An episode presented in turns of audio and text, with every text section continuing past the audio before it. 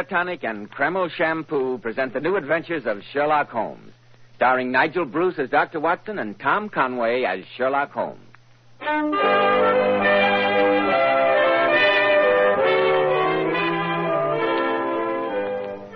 Once more, we're about to visit Dr. Watson, the friend and chronicler of Sherlock Holmes and his amazing adventures. We find him sitting in his well worn armchair, an eager look on his face and a humorous twinkle in his eye. Can it be that the good doctor looks forward to his weekly appearances before the microphone? Good evening, Mr. Bell. It certainly can. Tonight I have my narrative all picked out. Have you ever noticed that red-headed people always seem to lead very eventful lives?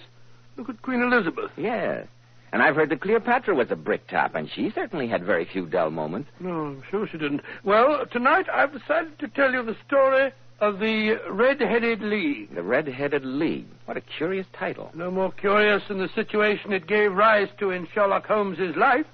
And as soon as your word with our listeners is out, I'll begin. Good.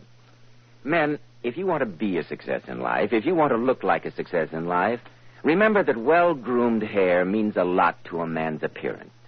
I've heard so many men complain lately that the hair dressings they try are too greasy, too highly perfumed. I've heard them complain about those sticky goos which plaster their hair down and leave flaky residue on the hair. That's why I urge you to try Kreml Hair Tonic.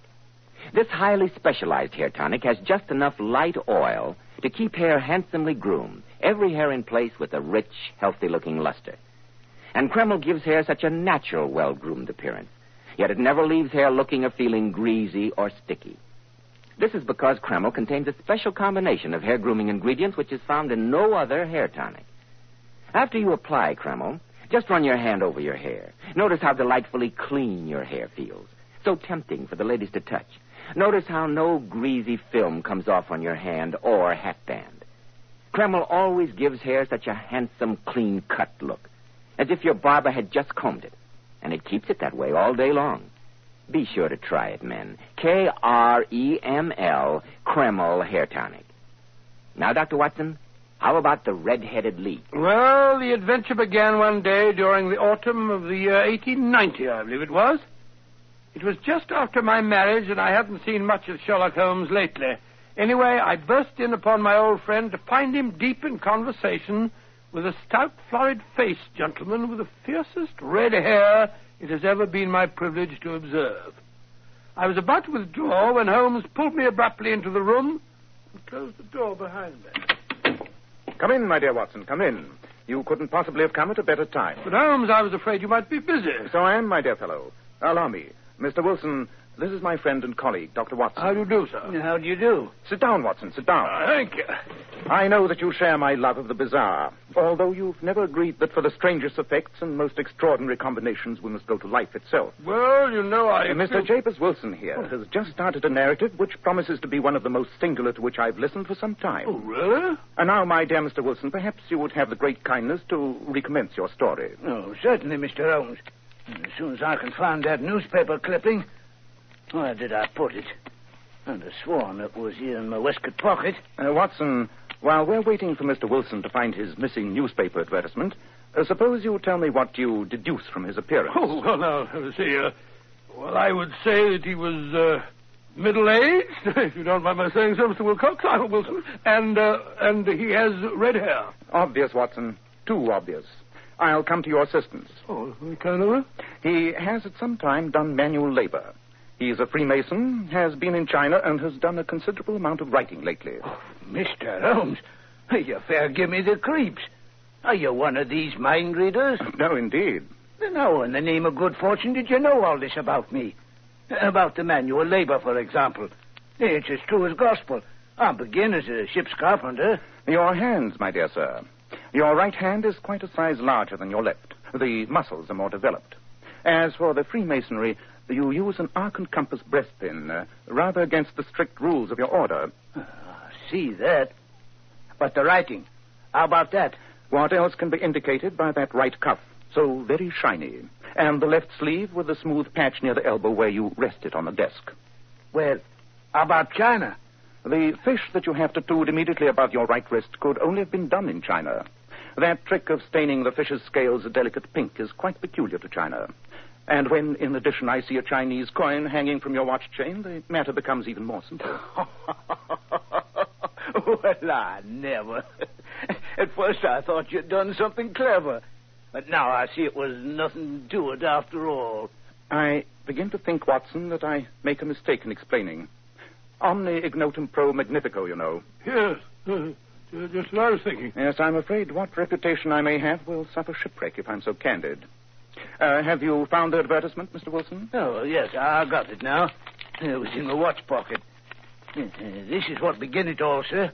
Uh, Just read it for yourself. Uh, Watson, uh, suppose you do that for us. With pleasure. Uh, first, uh, make a note of the paper and the date. It's the Morning Chronicle of July the 27th, 1890, just two months ago. Very well.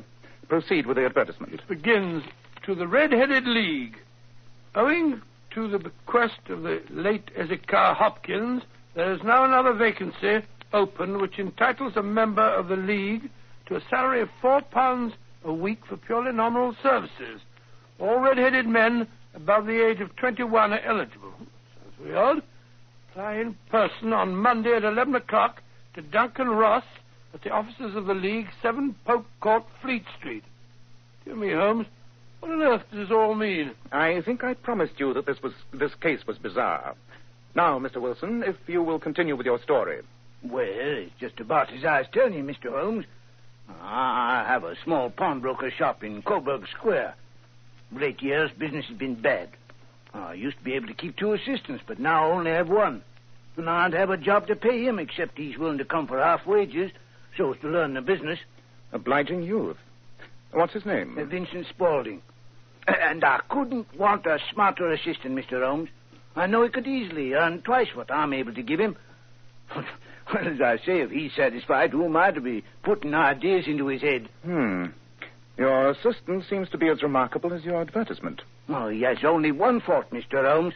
Photography. Photographer? Yes, snapping away with his camera and then diving down into the cellar like a rabbit into its hole to develop his pictures. An amateur photographer, huh? He is uh, still with you, I suppose. Oh, yes, sir. And an observant young fellow he is. He was the one that has brought this advertisement to my notice. Hmm. It was just this day, eight weeks, when he rapped on my office door with this very paper in his hand.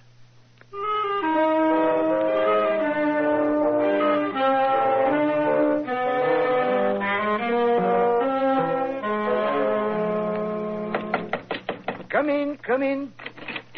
Oh, Mr. Wilson, sir. Oh, it's you, Vincent. What's the matter? Well, I wish to heaven, Mr. Wilson, that I was a red-headed man. Why? Well, why, look here, sir. What it says in this paper. There's another vacancy in the League of the Red-Headed Men. It's worth a pretty penny to him that gets it. A red-headed league? Never heard of it. Never heard of the League of the Red-Headed Men? No. Oh, Mr. Wilson, and you eligible for one of the vacancies. Huh? What are they worth? Oh, merely a couple of hundred a year, but the work's slight, and it needn't interfere much with one's regular occupation. Hmm. A couple of hundred pounds a year, huh? Let me see that paper, young man. Yes, here you are, sir. Uh, as, as far as I can make out, the League was started by a millionaire named Ezekiah Hopkins, a red-headed man himself. He left his fortune in hands of trustees with instructions to provide easy berths to men who had red hair. Uh, From what I hear, the work isn't difficult.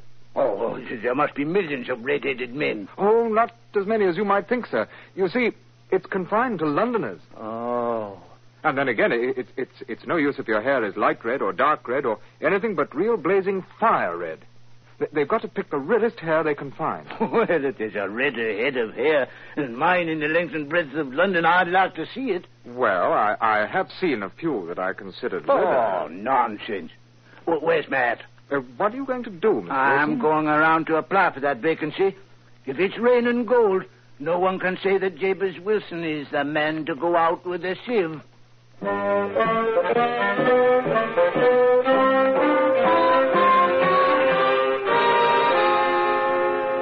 And did you get the job, Mr. Wilson? I did that, Mr. Holmes.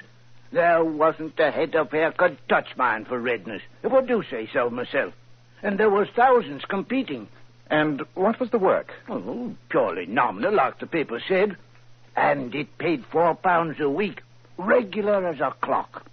All I had to do was sit at a desk in an office at that address there from 10 to 2 and copy out bits from the encyclopedia. Hmm. Educational as well as remunerative. And uh, how long did this work continue? About eight weeks. I was pretty well through the A's. Abbots, archery, architecture, and the like. Then suddenly it come to an end. I went to my work ten o'clock as usual.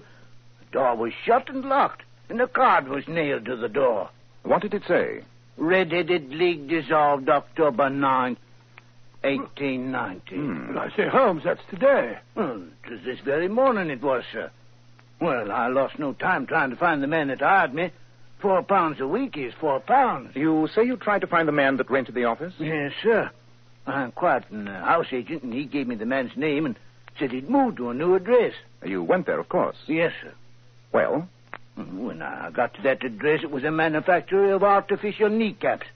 No one had ever heard of the Red-Headed League. so then you came straight to me. Yes, sir. I thought it best to lose no time. Quite right.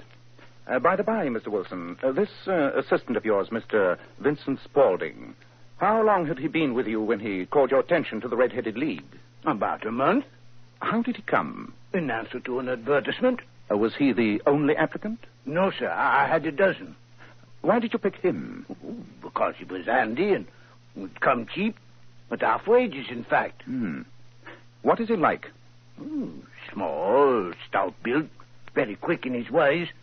No hair on his face, uh, though he's not short of thirty. And he had a white splash of acid on his forehead. I thought as much. Have you ever noticed that his ears are pierced for earrings? Oh, yes. He says a gypsy did it for him when he was a lad. Watson, what day of the week is it? Well, it's Saturday, of course. Saturday, dear me, so it is. Well, Mr. Wilson, I think I may promise you some startling developments by tonight.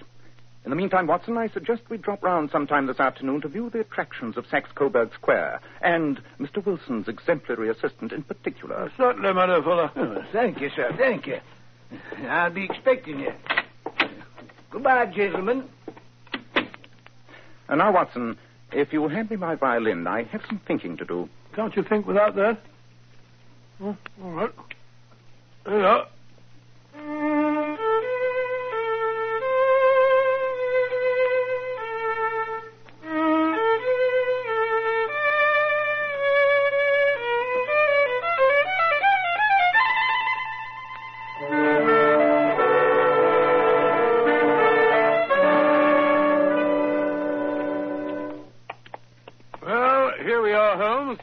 Seems to be a Saxe Coburg Square. Hmm.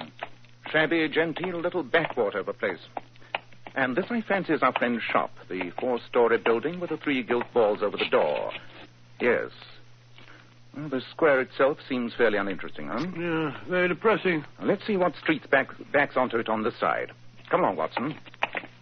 Well, I can't see what difference the next street can make to our problem. if it is a problem, the whole thing sounds more like a practical joke to me. A practical joke which cost its perpetrator four pounds a week? Nonsense, Watson. No man's sense of humor resides in his pocketbook. Well, this street seems to have more life. It's one of the chief arteries leading to the north and west. Now, let me see. What is the order of the houses here? Order? Yes, it's a hobby of mine to have an exact knowledge of London. First we have Mortimer's, then the tobacconist's, the little newspaper shop, the Coburg branch of the City and Suburban Bank, the vegetarian restaurant, and McFarland's carriage building yard. Yes. Now, now we can go back to the shop of our friend, Mr. Wilson. What's the hurry, Holmes? Don't walk so fast. Well, I found out all I want to hear. Holmes, you behave as if you were taking a memory course. Why should you want to know all the shops on that street? Just a waste of time. Nothing that exercises the brain is a waste of time, my dear Watson. The trouble with most of us is that our brains have become flabby from lack of proper use. Rubbish. Well, here we are back again. Quite. Why are you thumping on the pavement with your stick? Huh? You want to enter the shop, why not knock on the door? Oh, quite so, Watson. I'm afraid my etiquette is a bit faulty lately. So, just to please you, I will knock on the door. Somebody's coming. I can see him through the glass. Looks like our bright little assistant. Good afternoon, gentlemen. Won't you step in? Uh, thank you, no. I only wish to ask you how to get from here to the Strand. Third right, fourth left. Smart fellow, that. Eh, Watson? I see no signs of a colossal intelligence. Nevertheless, he is, in my judgment, the fourth smartest mind in London. And for daring, I'm not sure that he's not the third. I see nothing so startling about him. The knees of his trousers, Watson. Didn't you notice? The knees of his trousers? What about him? Most enlightening, my dear Watson. Most enlightening. Oh, this is so much balderdash. I've had just about enough of it. I'm going to get myself some tea and a muffin. There's an appetizing little baker shop across the road there. Very good, Watson. Suppose you meet me back here at ten tonight. Sharp, mind you. And kindly put your army revolver in your pocket. What? This business is serious. More serious even than I expected.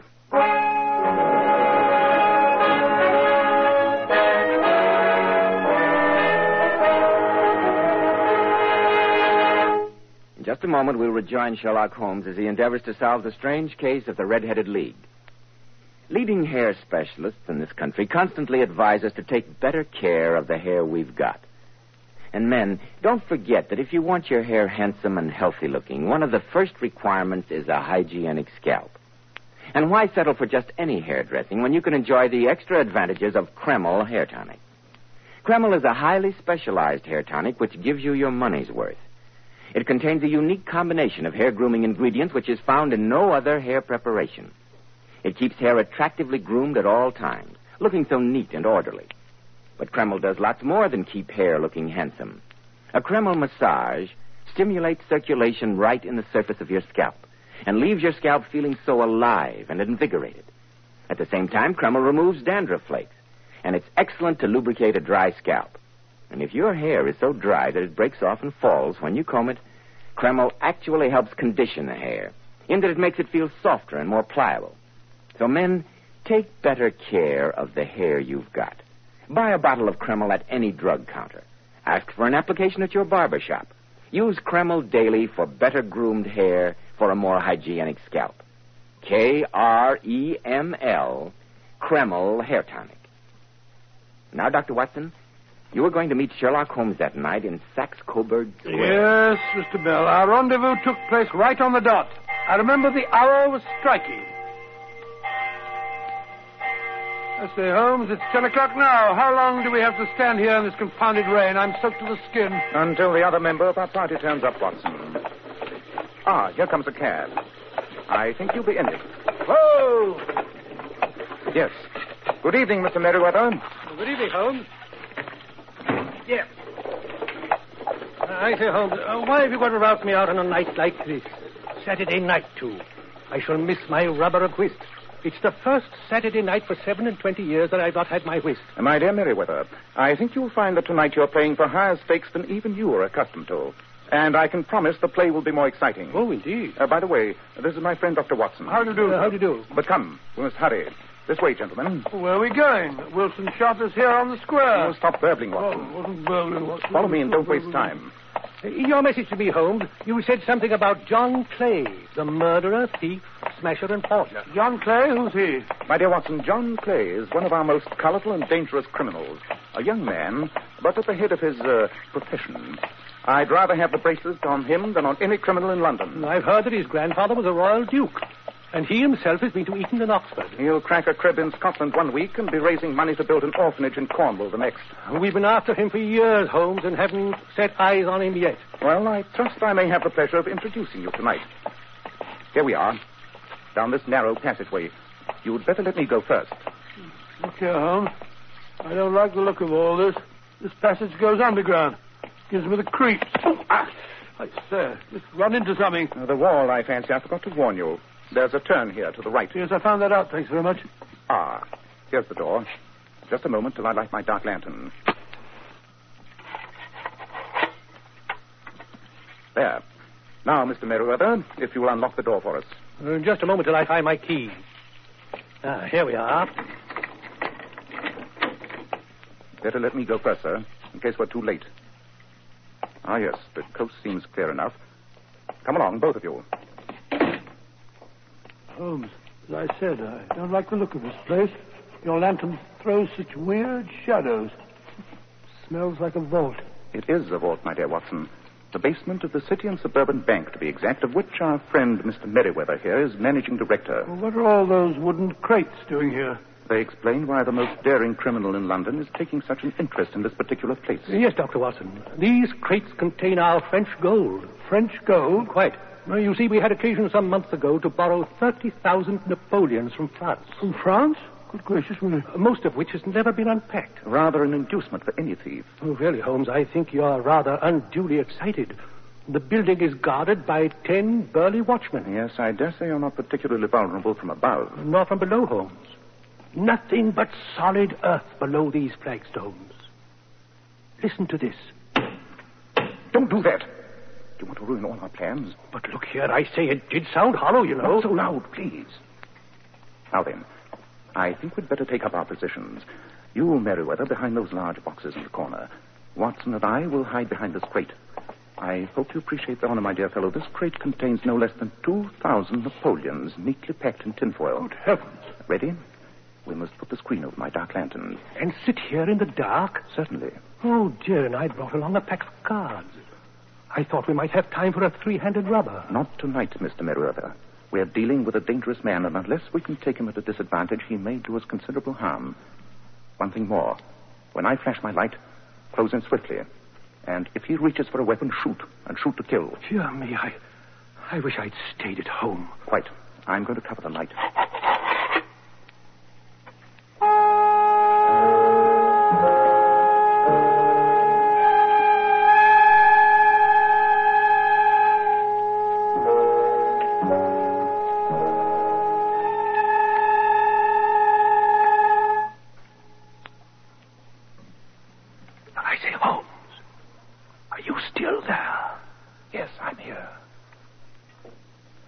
Beginning to imagine all sorts of horrors.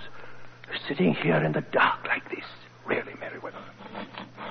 Holmes, do you hear that? Look, look, look, look. There in the middle of the floor, a slit of light. Somebody's raising one of the stone slabs. Look, look, there's a hand. Catch his hands before he can pull himself through the opening. Right you are. Quick, Watson. Look out, he's got a knife. Take your hands off. No, you don't. You. Oh. Oh, well done, Holmes. Well done. You've knocked him out. Good. Drag him up here. Right you are. There. Now, Mr. Merriweather, if you'll give us some light. That's better. But I say, Holmes, it's Vincent Spaulding, Wilson's assistant. Spaulding rubbish. This is John Clay, one of the most dangerous criminals in London. I've been after him for years. Help me search him, Watson. Look out, Holmes. Look out. He's coming too. Take your filthy hands off me, you scarecrow. Oh, no, no, none of that now. You may not be aware that I have royal blood in my veins. Oh, lunatic. And when you address me, have the goodness to say sir and please. Oh, very well. Uh, would you please, sir, march yourself upstairs where we can hand you over to the policemen who are anxiously awaiting your highness's arrival? And be quick about it.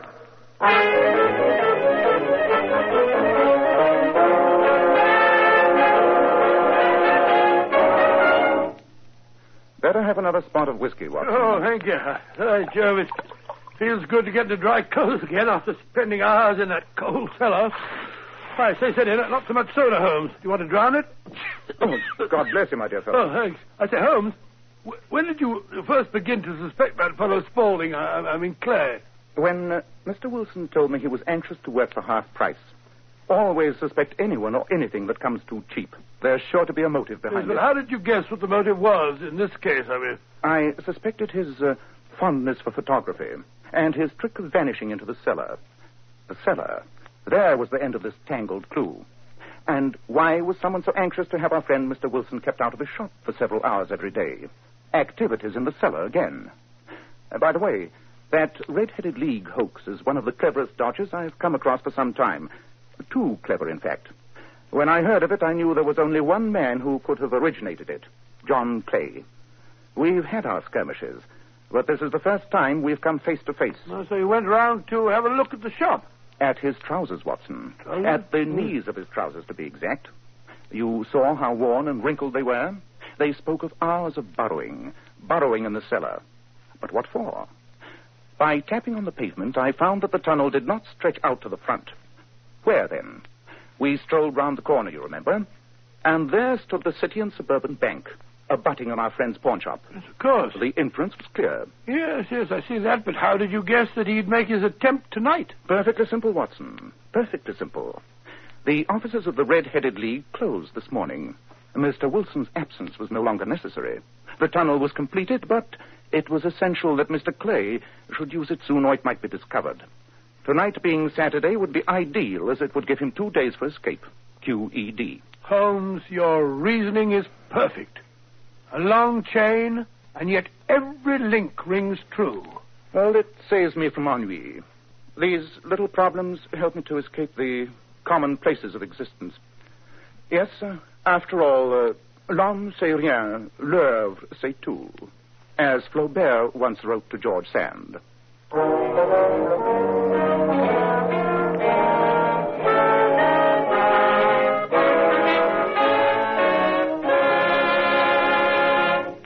Fascinating story, Dr. Watson.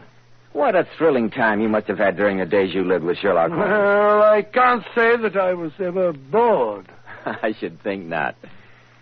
Ladies, how often you've heard it said that a woman's hair is her crowning glory. And how true this is.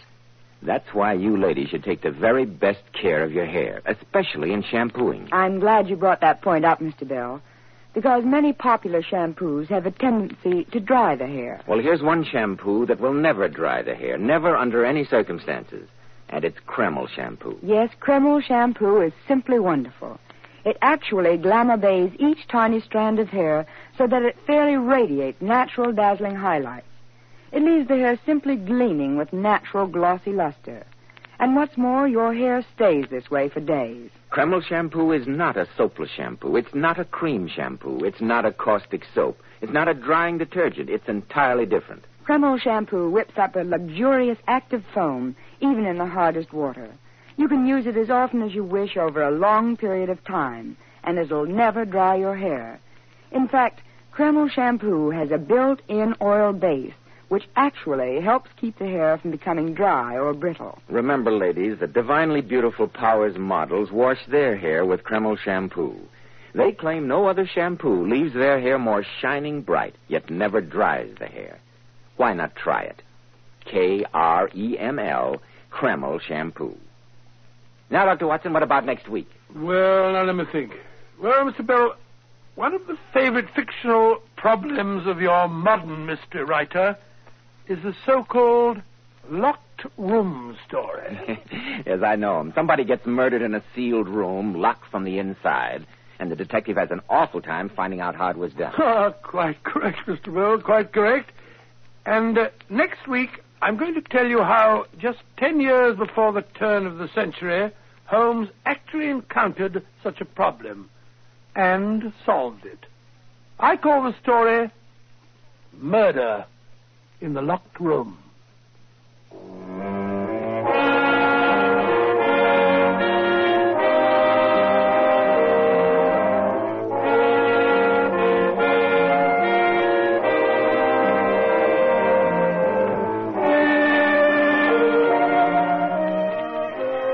Tonight's Sherlock Holmes adventure was adapted from Sir Arthur Conan Doyle's story, The Red-Headed League. Nigel Bruce appeared by permission of Universal International Pictures. Tom Conway through the courtesy of Eagle Lion Pictures. The Sherlock Holmes series is produced by Tom McKnight, with original music composed and conducted by Alex Steinert. This is Joseph Bell speaking for Kreml Hair Tonic and Kreml Shampoo inviting you to be with us next week at this same time when Dr. Watson will tell us about murder in the locked room.